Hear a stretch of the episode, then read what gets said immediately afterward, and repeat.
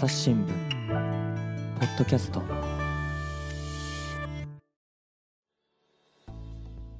朝日新聞ポッドキャスト朝日新聞の影山亮です。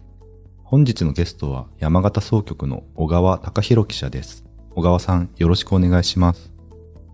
はいよろしくお願いします。山形総局の小川と申します。よろしくお願いします。えっ、と小川さんとは同期の入社で、えっ、と、今回まあやりやすくもあるのですが、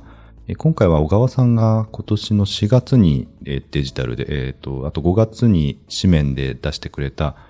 えっと、地方の自治体の名前にある町、あの、市町村でいう町の部分の読み方が、えっ、と、地域によって町と読む地域と町と読む地域にある程度分かれるという分析をした記事をあの私の方で見つけて、この地域によってまあ異なるという話題、まあすぐに何かの役に立つわけではないんですけれど、重要な記事、あの私大好きなので、あのどういった取材をしたのか知りたくて今回あのお呼びしました。え小川さんちょっと取材のきっかけ簡単に教えていただけますか？はい、ありがとうございます。あの、先ほど影山さんも言ったように、私あの、私と影山さん同期入社で、えっ、ー、と、2014年なんですけど、気づけばもう10年目ということで、でね、で、まあ、あの、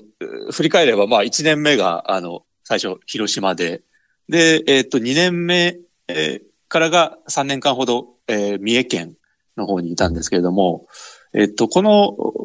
2つの、あの、地方に、あの自治体にいた時はですね、えっ、と、県内の、えー、この町、町の読み方が、えす、べて、えー、音読みの町だったんですね。た、例えばどんな自治体名とかってなんか思いつくものってありますか？あの、有名な。えー、っと、まあ、有名なと。ちょっと。そうですね。そう、まあ、例えば三重県で言うと、えー、っと、み、南の方にある、南伊勢町とかですね。南伊勢町とかですね。あんまり、まあ、有名なのは少ないかもしれないですけども。ちょっと今なんか字面だけで、あの、音で聞くとなかなか難しいかなと思って。はい、すみません、続けてください。はい。で、まあ、あの、そういった、あの、自治体の呼び方に慣れていたもんですから、あのー、それがまあ普通、まるまる蝶っていうのがまあ普通なんだなというふうに、えー、思い込んでたんですけども、えっ、と、今回、えっ、と、東京本社を経てですね、久々に、えっ、と、地方に転勤ということで、えっ、と、今、あの、山形で働いてるんですけれども、えっ、と、こっち来てちょうど1年ぐらいなんですが、えっ、と、去年の春来たばっかりの時に、えー、っと、その、まあ、ある自治体の担当者に、こう、電話で、えー、っと、初めて取材をした時に、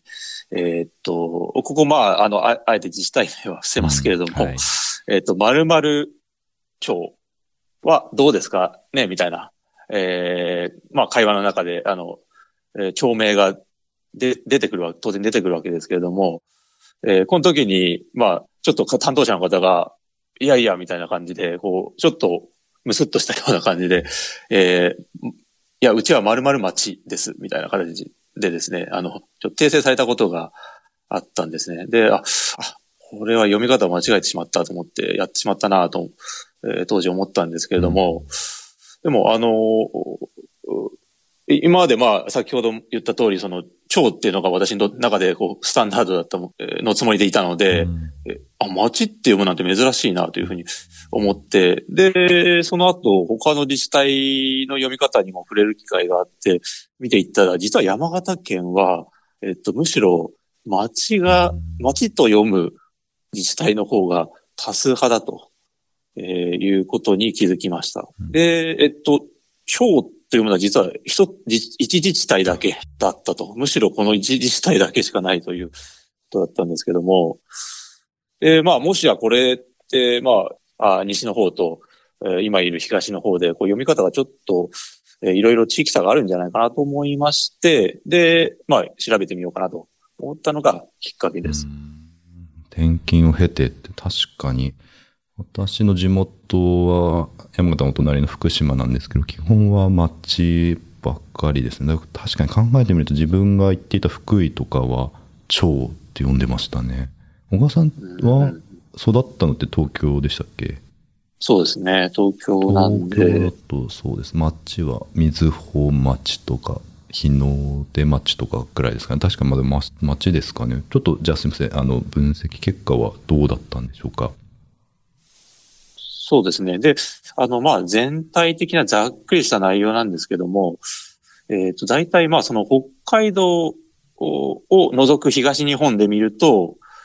えっと、265町、えー、というか265町あるんですけども、そのうち、えっと、町と読むのが、えっと、222で、まあ大体まあ8割ぐらいと。で、まあ多数派だったと。で、逆に、えっと、西日本では、えっと、ほとんどが町で、町と読む自治体がほとんどで、で、まあ、あの先ほど言った北海道は例外的に、あの、東日本の中では、えっと、一つの自治体を除いて、町、すべてが町と読む、えー、ところだったという感じですね。で、あの、まあ、東日本と西日本全部ひっくるめてみると、え町が466あって、で、町と読むところが277で、まあ、えっ、と、全体的には町の方が多かったと。東日本と西日本、分け方ってちょっと難しいですよね。なんか、いろいろ気象庁の天気予報の区分とか、あの、うんうん、NTT のエリアの違いとか、あと日清食品のカップうどんの味付け、うん、カツオなのか昆布が中心なのかみたいな感じで、そのあたり、ど、どこで区切って今回って調べられたんですか？そうですね。あの、いろいろ分け方あってですね、これ正解は一つではないんですけども、うん、まあ一つちょっと基準を設けないといけないなと思ってですね、えー、っと、NTT 東日本とあの西日本っていうのが、まあ、営業エリアで分かれてると思うんですけども、えー、っと、これ、これが、えー、っと、東日本側が、えっと、新潟とか長野とか、えっと、山梨、えー、神奈川とか、ここの辺りを境に、えー、これより、えっと、東側っていうのが、えっと、まあ、東日本というふうに NTT は定義していて、で、えー、それより西側ってのが西日本ということなんですけども、まあ、ちょうどですね、この区分と今回のこの、えー、町と町の分かれ方っていうのが、まあ、えー、似てるなという、えー、感じでした。まあそうですね、ここの東と西の境目っていうのが、あのー、長野、山梨あたりかなと。このあたりがちょうど、えっ、ー、と、町と町があグラデーション的に、えー、両方存在しているところ。混在してるんですね、そうですね。のあたりは。はい。なんでまた、それは東西で分かれてるんですかね？なんか地域性みたいなのがあるもんなんですか？はい。これ、あの、地名研究でですね、あの、かなり、あの、有名な方らしいんですけれども、えっ、ー、と、日本地図センターのえー、えー、研究あ、客員研究員のですね、あの、今岡圭介さんという方がいるんですけども、ちょっとその方にですね、どういうことなんでしょうかというふうに理由を聞いてみました。で、えー、っと、こう、今尾さんもまず、開口一番に、あの、これは難問ですというふうに言ってまして、で、まあ、もうこの、一番研究してる人ですら、なかなか難問だというくらいなんで、なかなか難しい話なんですけども、ただ、えっ、と、まあ、ある程度ですね、まあ、推測ができる部分があるということで、えっと、二つ説を教えてくれました。で、えっ、と、一つがですね、その、今の、その、まあ、市町村制っていうのが、あの、始まったのが、あの、もう100年以上前で、1889年。はい。とということなんですけども、これ以降ですね、その、え江戸時代に、では、あの、メジャーだ、で、えっ、ー、と、一番使われていた、こう、町って読み方。うん、あ、それ以前は町が基本メインだったって感じなんですね。はい。はい、そうですね。で、それ以降の、えー、区別をするために、えー、っと、こう、蝶っていうふうに読むえー、自自治体も、えー、一部で出てきたと。新しい、それ以降の新しい自治体は町と呼んでいたという感じなんですかね。そう、そうですね。はい。で、えー、っと、まあ、もともとその町で使われてた、町と読むところが、まあ、あの、ほとんどだったので、えー当然、えー町っていうのが、まあ、抵抗勢力というか、うんある意味で抵抗勢力みたいな形になるわけですけども、えっと、それでも、まあ、あの、新しい読み方っていうのを、こう、えー西日本側で、こう、うん広めていこうっていう形になったと。で、えーっと、その抵抗勢力である町ってのが、まあ、こう、えー今尾さん曰く、その、江戸幕府の、えー直轄領が多かった名残で、はあえーっと、町を維持したい。いや、うちはもうこれずっと町でやってるから、えー維持したいんだというところがあったんではないかという推測をしているんですね。なんか、納得がいくような推測ではありますね。うーんまあ、本来は町が本来あった読み方で、蝶っていうのが新しいってことなんですね。その説の場合は。で、もう一つ説がある？そうですね。まあ、これ、あの、えっと、共存、え今言った説と、あの、共存可能なものなんですけれども、うんその、おこの、ま、町か町かっていうのを、まあ、あの各都道府県で、こう、決めないと、えある程度、まあ、決めないといけないわけですよね。うん確かに混乱が起きそうですよね、決めないと。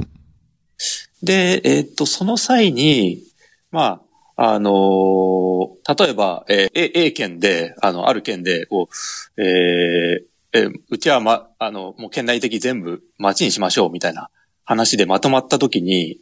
えーっと、隣のちょっと、あの、県の意見も、あの、ちょっとどういう感じなのか、様子を見ましょうという多分、あの、参考意見としてなるわけですよね。で、その時に、あ、じゃあ、あの、隣が町になってるのか、町で統一してるのか、町、町で統一してるのか、というところを、まあ、参考にして、えっと、じゃあ、あの、もうこ、う例えば、東北のこの3県は、えーもう、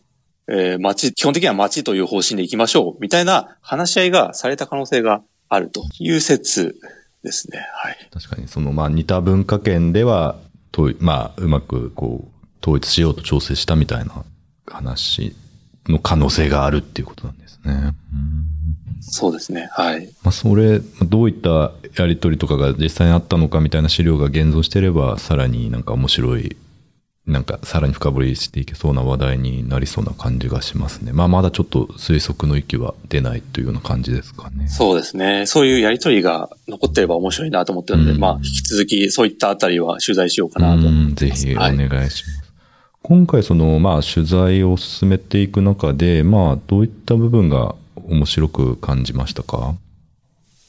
一つはですね、その、個人的に面白かったのが、あの、今ずっと、えー言ってきたこととう重なるんですけども、その、同じ県内でも、まあ、そういった、あの、統一しようっていう動きがある一方で、えーっと、結構、半々で分かれていたりとか、えー逆に北海道みたいに、えーっと、一つだけ、あの、読み方が違ったりだとか、あ北海道もそうなんです。あ、そうか、北海道地域、北海道自体がってことですね。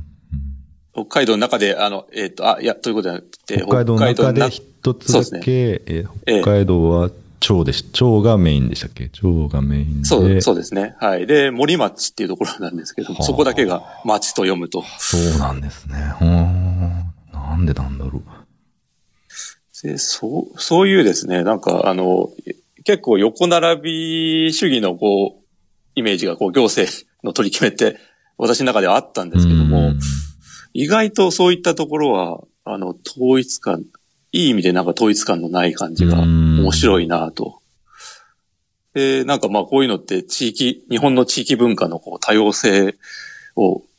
ある意味表しているのかもしれないなというふうにも思いました。そうですね。何かしらこだわりがあって、その周りとは違う町なり町なりの読み方をしている自治体があるってことですよね。朝日新聞ポッドキャスト。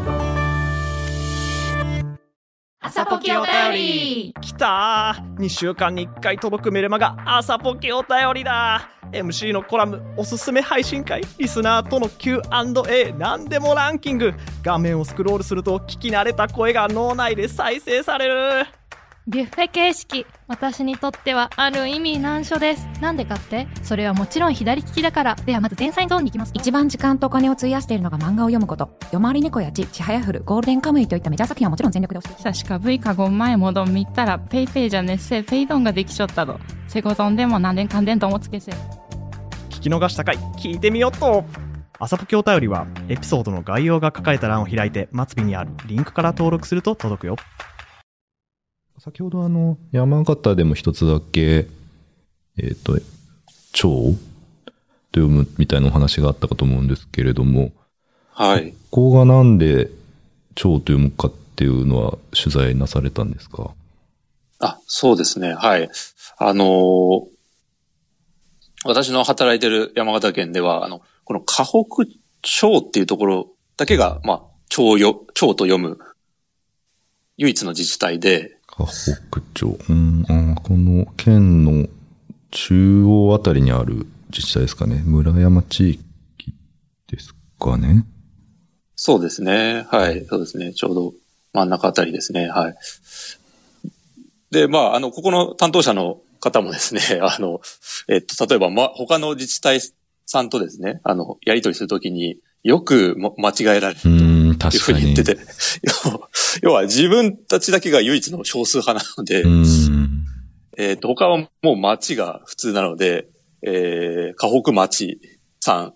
はどうですか？うん。みたいな形で、えー言われて、まあ、訂正しづらいなっていう時もあるらしくてですね、えーなかなか、あの、こう、え ー難しい問題だなと思ったんですけども、あの、まあ、で、この、お河北町ではですね、あの、えーっと、この、まあ、昭和の、いわゆる昭和の大合併うん。の時に、あの、河北町っていうのが誕生したんですね。1950年代の昭和の大合併ですね。はい。そうですね。はい。で、まあ、あの、山形県の、あの、他の、おあの、町町に関しても、あの、えー大部分は昭和の大合併の時に、えー生まれてまして、で、ということは、えっ、と、この、お山形県の、おこの町町の自治体に関しては、えっ、と、この1950年代、ほぼ同時期に、まあ、あの、生まれているというこことなんですね。で、えー同じ時期に、あの、誕生しているにもかかわらず、あの、唯一、この河北町だけがこの独自路線を行ったのは、これまた、あの、不思議な話だなと。謎ですね。うんで、えっと、この河北町なんですけども、もともとそのこの昭和の大合併する前は、えっと、八千町えーに加えて、あの、三つの村。で、まあ、あの、はい。四つの自治体から、まあ、に分かれていたと。町一つと村三つですね。うんはい。で、まあ、これ、あの、この合併元のこの八千町っていうのがこのポイントなんですけども、これ、まあ、八千町ではないんですよね。うーん。そうか、確かに元は町だったんですね。はい。で、あの、もともとこの合併元が八千町で、町と読むにもかかわらず、あえて河北町を、おつ新しく作るときに、えー町に変更していると。いうので、えっ、ーで、まあ、あのーこれまあ普通だったら、まあ、あの、なん、なんていうの、前例踏襲というか、まあ、そうですね。うん引き継ごうって話になると思うんですけども、ここあえて変えてるのは何かしら、こう、あのー、町長なり担当者の、こう、何か意思があったん、働いたんではないかな、とうんいうふうに私は想像しています。だけどまだ誰もその、どういう経緯で長になったかみたいなのは、把握はできてないっていうような状況なんですかね。そうですね。あの、まあ、あの、河北町のその担当者にもですね、あの、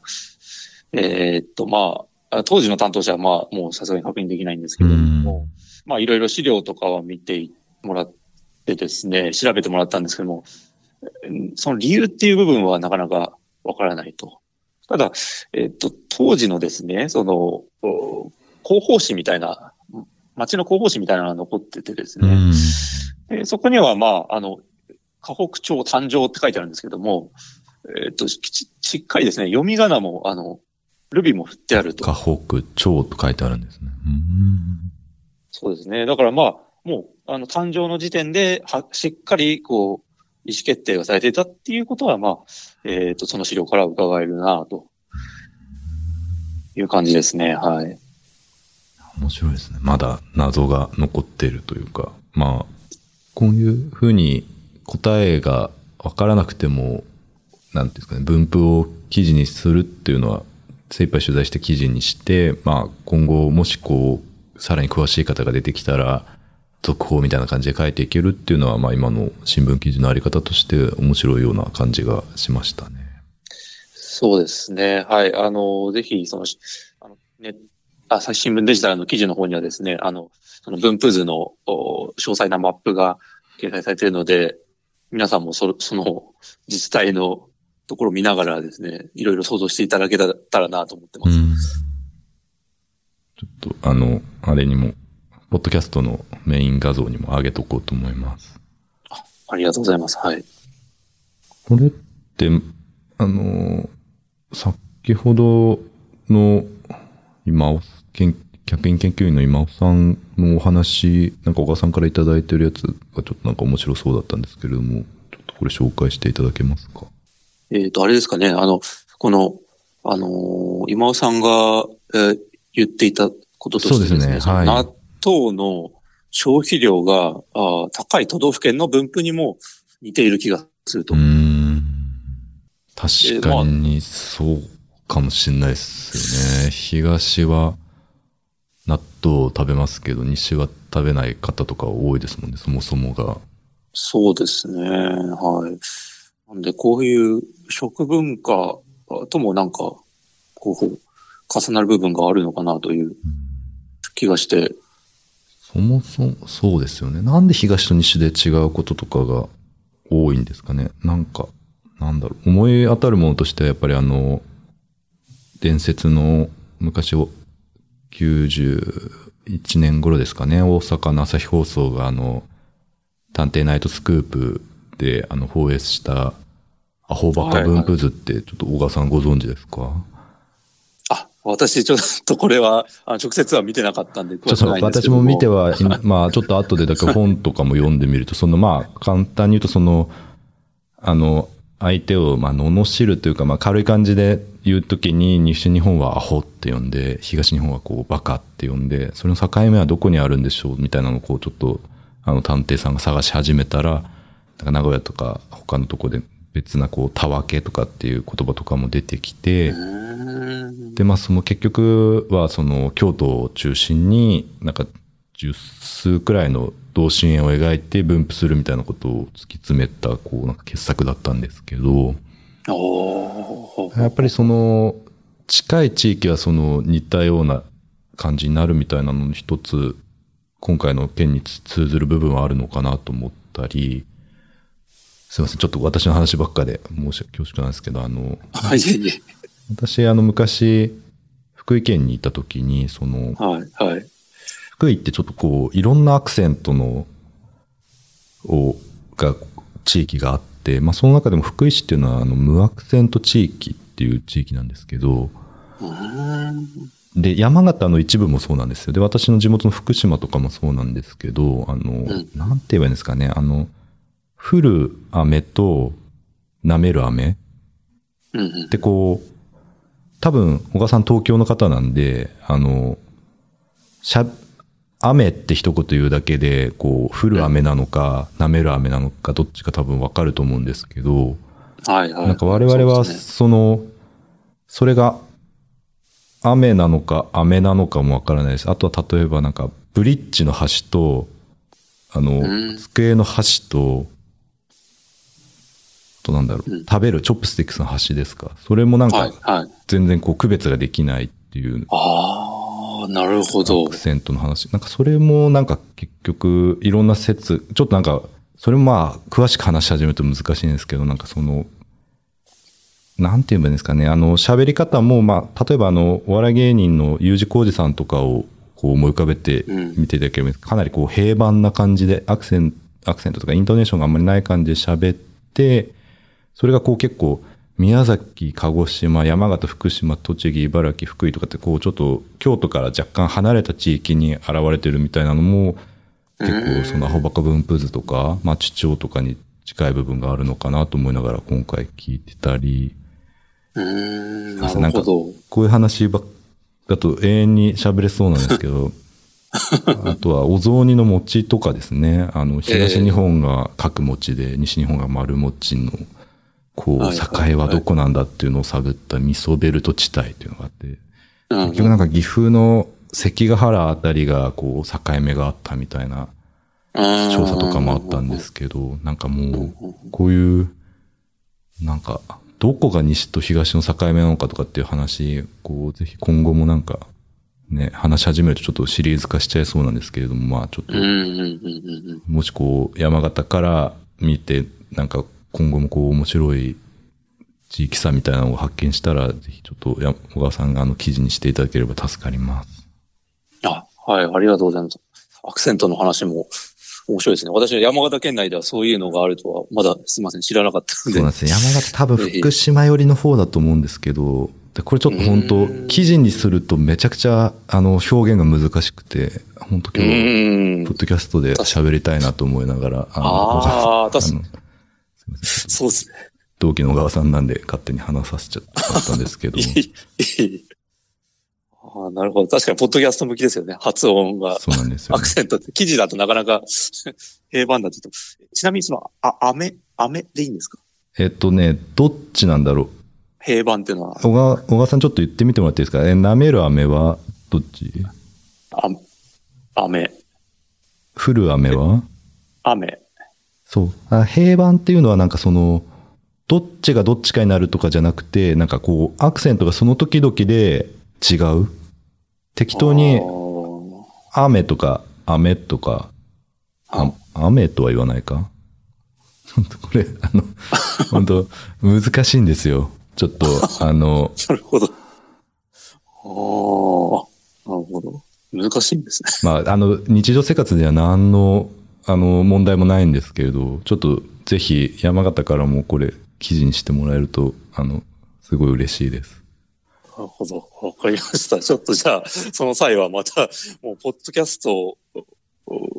と、音声必須。そうだね。音多分音声ありきのちょっと記事でいきましょう。すいません。ちょっとあのじゃあ、はい。じゃあ長引きそうなので一旦この辺りで。